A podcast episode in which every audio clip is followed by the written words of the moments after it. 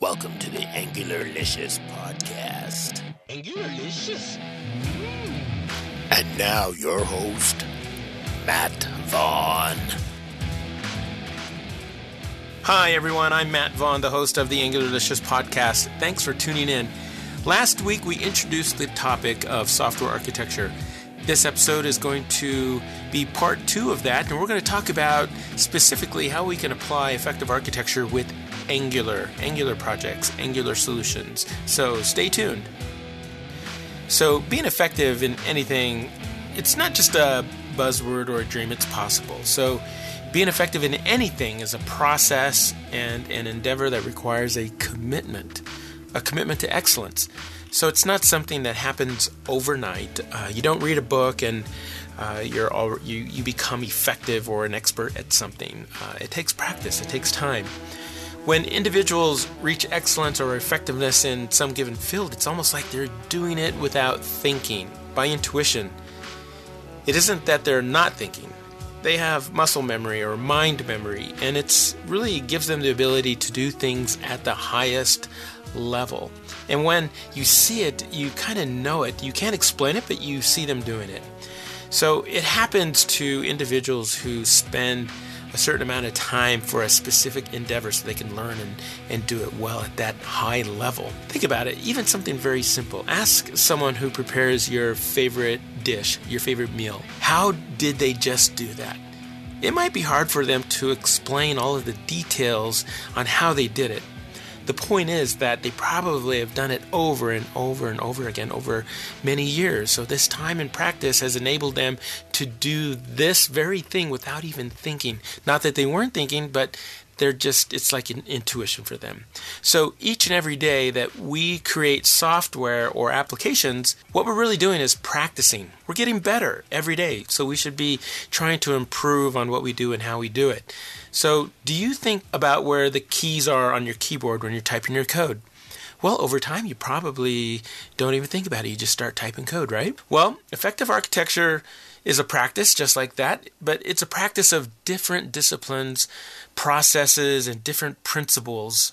Not rules, but lots of principles. So if done properly, there's always ways to, to be more effective.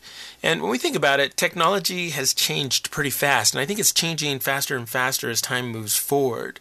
Things that we did twenty, ten, or even five years ago may not be effective anymore. So we need to continually evaluate and change course to make sure that we're always on the right path. So remember, effective architecture, it's the practice of different disciplines, processes, and and adherence to specific principles. So what I've done is um, I've distilled effective architecture into three elements as discussed in part one of the uh, podcast here.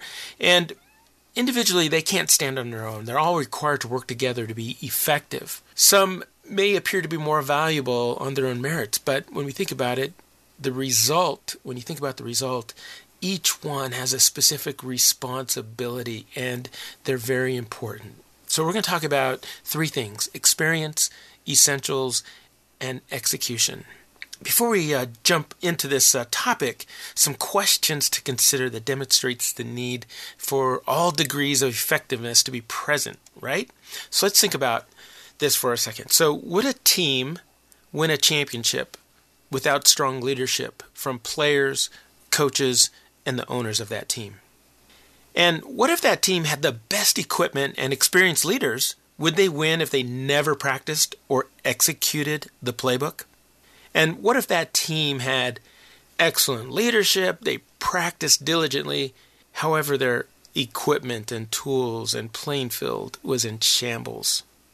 Would they still be effective?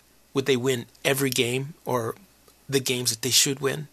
And here's the last question. What if a team member ran a different play than their teammates during the game? Would that be effective? Would they still win? So we're going to talk about effectiveness and how it involves leadership, how it involves tools and materials and experienced leaders, and how we need to execute and practice diligently, and how we need to run the same play and do things consistently and such. And we're going to apply these to software Uh, development, but more specifically with Angular, right? So some people, uh, when we're talking about experience, the first one, some people say there's no substitute for it. The good thing about experience is that all you need is to be there and learn from the event, right? Um, some people think experience is the length of time that you do something. Well, we've probably worked with people that we know, or we know people who've worked for maybe even decades with a specific company, maybe doing the same job. Do they have experience? Uh, do they have thirty years of experience? Well, yeah, I think they, yes, they do. But how much experience do they really have? How, how long did it take for them to learn that specific job or, or skill to be able to do it effectively? Experience involves how we start things off and uh, how we plan and how we design. And that's really one of the most important parts of software architecture is design and planning. So design and planning is a thought process. It uh, it really involves experience, knowing uh, how to answer the questions of of uh, who who is going to be using the software, why are they going to be using it, when will they use it, uh, how uh, uh, how will they use it, and most importantly, why are they going to be using it? What problems are we trying to solve? What are the objectives and goals, and how are we going to meet them with what we deliver? Right. So when you think about it, in a company or a team, technical leadership is really responsible for design. So maybe you don't have a tech lead or an architect in your team or company, but somebody has to take the lead in doing it. And maybe that switches off over time. It's different people or uh, a group of people take this role and responsibility and do it. So what it really means is we need the experience, we need this technical leadership to start the design and planning phase of any application or project that we uh, want to start doing. So it uh, is something that has to happen before. And sometimes uh, we get so excited about starting a new project. The first thing we want to do is just jump in and start writing code and doing the things that we know how to do, right? But we've seen projects that start off that way, and usually the projects don't really end up in delivering the right thing at the right time for the right people. A lot of times you're going back and redoing things, or there's bugs and defects that you didn't think through because you didn't do the design and planning in the first place.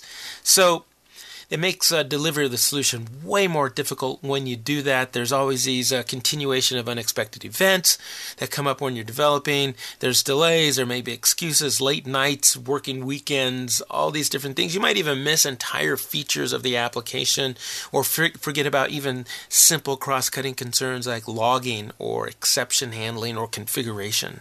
Those things.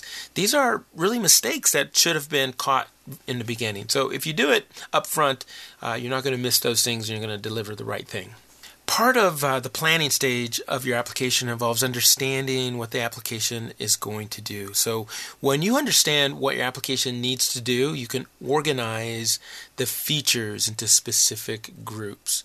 So how many of us, when we uh, join a team or, or we're uh, working on this project or we're asked to do something, add a feature or work on a feature in a product, and, and you don't even know where it began because the code is so unorganized. So we need to think about that up front.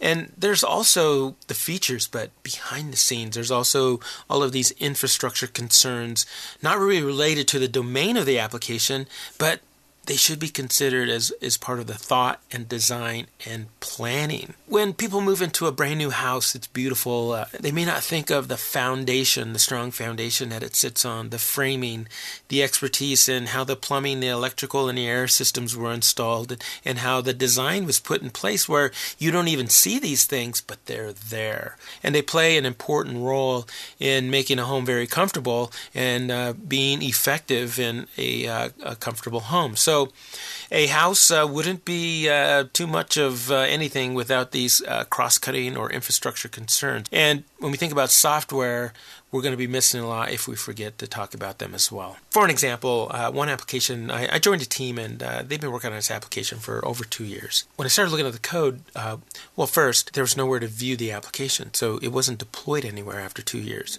So one of the first things we needed to do was to create a continuous integration and continuous deployment. deployment or a C I C D plan. And that's one of the first things we implemented uh, when I got there. And so we could actually start writing code and it can start doing things to continuous integration, and then we can deploy it to different environments, and people can start having, uh, can look at the application, and there's visibility and transparency in what's being done and when it's being done and things like that. So that was very helpful. But these cross-cutting concerns like logging and exception handling, um, there was none of that in the application. In fact, the error handling, uh, the error handler for the Angular app was commented out. So it was just using the default uh, error handling in Angular. Hi everyone, I wanted to let you know that during the last several months I've been working pretty hard on a new book. It's called Angular Architecture, and it's about applying enterprise principles, patterns, and practices in Angular applications. So we're doing things that we didn't have the capabilities before, like layered architecture, clean architecture, and tiered architecture in the front end. So we're taking advantage of the capabilities of TypeScript, Angular, and the tooling that we have with the Angular platform, like Angular Workspace. We're looking at Narwhal, N X, dev extensions, things like that, how to allow us to build and uh, apply these architectures in a way that uh, we've never been able to do before. So it's pretty exciting. I put all these ideas and thoughts and, way to, and ways to do this in a book, accompanied by a GitHub repository and an application, so you can follow along. And if you'd like to have a copy of this book, uh, you can just uh, go to my website, Angularlicious, uh, do the uh, Get Offer uh, click, and uh, we'll give you a coupon for fifty percent off on the retail price of that book. So when we talk about planning and uh, these features uh, of an application, really that's kind of the focus when you uh, are designing and planning. But really, don't forget how important the infrastructure concerns are, uh, the cross-cutting concerns. And when we think of our features and such, really code organization is one of the key elements of effective architecture. And when I say organize, I mean that you need to organize and group related things together. Angular gives us the mechanism to organize our code and our applications. So we have the Angular module, right? So in our Angular module is a place for us to put uh, components that are related to each other, services, directives, pipes, all these things are related to certain features. So we can actually have a, a module, a feature module, for each of the domain features of your application. So depending on how complex your application is, you're, you could have several application or Angular modules to kind of organize your code in, in this manner. Um, I've worked on some Angular apps that everything was put into app module. Kind of like app module's a junk drawer, and it just had everything in it. The code was so unorganized.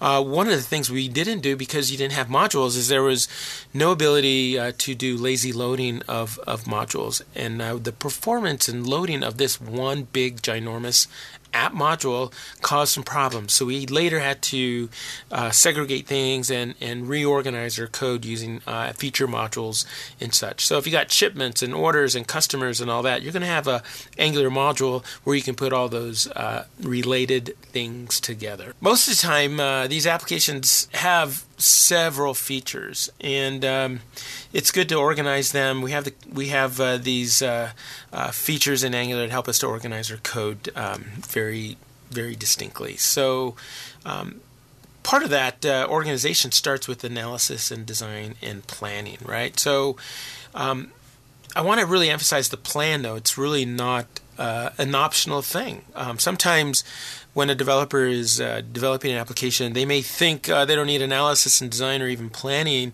Um, they may be so good or have a lot of uh, uh, experience that they kind of they're just doing it intuitively. We talked about being such an expert.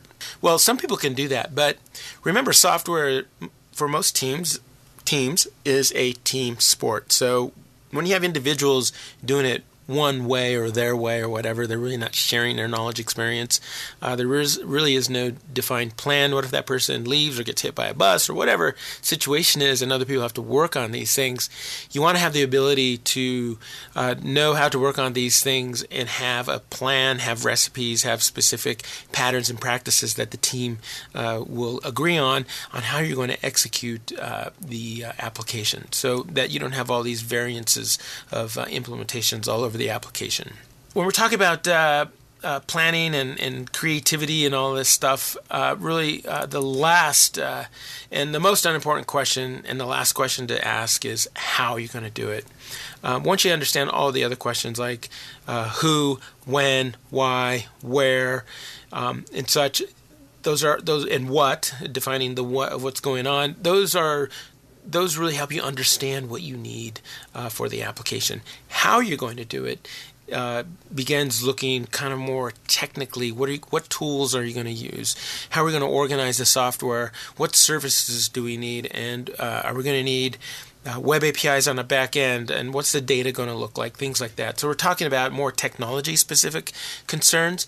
And that's really the last question that you want to start uh, uh, talking about. But it's very important because we have to consider one other thing that uh, normally isn't thought of during analysis and design is your selection of tools and materials.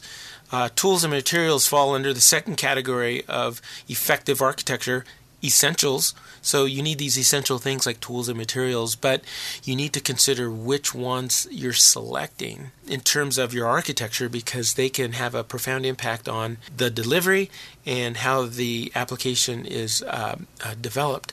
Think about any third-party libraries, any uh, different frameworks that you might want to investigate or think about using in your application. And because of their capabilities, it might change the design or how things are implemented or planned out uh, in the planning and design stages of uh, your application. In in real life, you know, a lot of developers just kind of want to be left alone and they want to just uh, to create and innovate. And they may think that all this design planning and creating these patterns and recipes and choosing tools and all this kind of stifle their creativity. And I just want to say that in real life, we have to play along in specific environments all the time. We just can't be me, right? When you go to Starbucks, there's a way to there's a way to get in line, there's a way to order your coffee, there's a place to go get your coffee. There's a whole scenario and whole kind of scheme and process there. And you just know what that is if you've gone there over and over again, as most uh, developers uh, like coffee and do. In real life, we're part of a team. And being a team player means that uh, we uh, have to go along with the playbook, the scheme, right? And if the team agrees upon a specific scheme or a playbook or a certain way of doing things for an application, then it's really the responsibility of every team member individually to make sure that they try to align what they do to that scheme or playbook. And so what uh, my team is doing, we actually are creating a playbook for our standards and uh, practices and processes and recipes on how we want things. Also, the architecture of our web stack. How do our components communicate to the back end? What's in between? We're going to have these domain services. How do we execute business logic? How do we do business rule uh, validation? How do we do data validation? Things like that. So we're going to have uh, a playbook that documents all these things so that we don't have different ways of doing them in different applications. And that way we can create some consistent consistency in what we're doing. And that's going to allow us to uh, to move a lot faster and to uh, be able to move from different applications or different domain services and be familiar with uh, the architecture and things like that. And if we have to leave the application and come back, it's going to be easier to engage um, because uh, we're familiar with it. If we think of consistency, uh, mentioned as one of the results of the playbook, you could look at historical architecture as a good example of that. Some of these things have maybe taken decades or hundreds of years to build, like uh, the Great Pyramids of Giza and such. And I'm, I wonder how long it took for uh, builders of the, the Eiffel Tower. It probably took decades to build that. But what if you had somebody on the team or project in one part of the project and they decided, you know what, I'm just going to use some different tools and materials here. I'm tired of using those other ones. Tired of that. Do you think that the app, the Eiffel Tower would still be here today, or these Great Pyramids of Giza would still be here if they changed how they built it right in the middle? Or if different builders came in and just did it their own way without following the plan? Well, software can be like that sometimes. It could get into uh, total chaos because there's so much deviation of individuals or several individuals really not following the initial plan and design during the development process. That's the last thing that we're going to talk about here, the development process. It's part of the third phase or uh, element of effective architecture, which is execution, meaning when you're developing the code and writing uh, the features and doing all these things, it means that we're doing a lot of different things, but we still have to be following the plan and designs. And that means someone should ensure that. If a developer is checking code in, maybe there's a merge request or a or a, a pull request that needs to be reviewed by one or more team members so that they can make sure that the the success criteria is met, that uh, the code quality is there, that the right feature was developed for the right people, and that it's uh, it's it has the right amount of testing, if, if it's unit or specification tests or even integration tests, right? So when we're thinking about an Angular environment, we have the ability to use tools like Cypress to create end-to-end testing, these integration tests. We have other tools like Jest that allow us to create these specification tests that kind of act and exercise like uh, these little units of work throughout our application, whether it's in a component or business logic uh, classes, things like that. We can take advantage of these tools and make sure that uh, our code is tested uh, uh, at the right level of testing and that the tests add value. So it's not just writing tests to say that we did tests for our application. Every test that uh, is in your workspace or application or solution should add value. And um, there's many reasons for uh, testing and reasons why you should. We won't cover them here, but uh, that's part of the execution, though. And execution means you're following that plan. Uh, you're doing things like uh, you're integrating the work from your other team members, using maybe a good uh, branching strategy. If you're using Git, you might consider using Git Flow, a process to uh, have a branch strategy for your uh, software development um, workflow.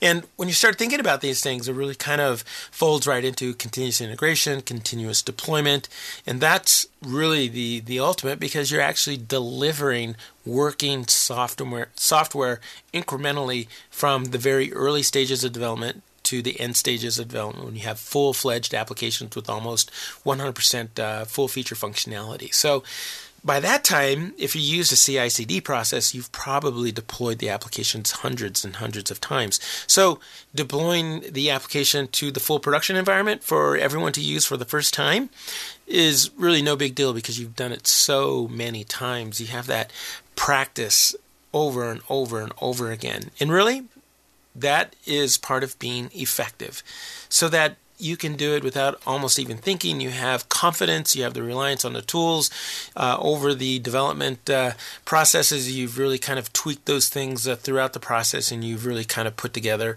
a C I C D pipeline that uh, really enables you to move your apps forward. So um, that's effective architecture. And we have really all the tools in Angular to uh, really kind of define uh, different types of components, Cont- com- container, presentational components. We have pipes and directives that have their own re- their responsibilities, and we can have these uh, these separation of concerns in our applications by having these feature modules and grouping related things together, right?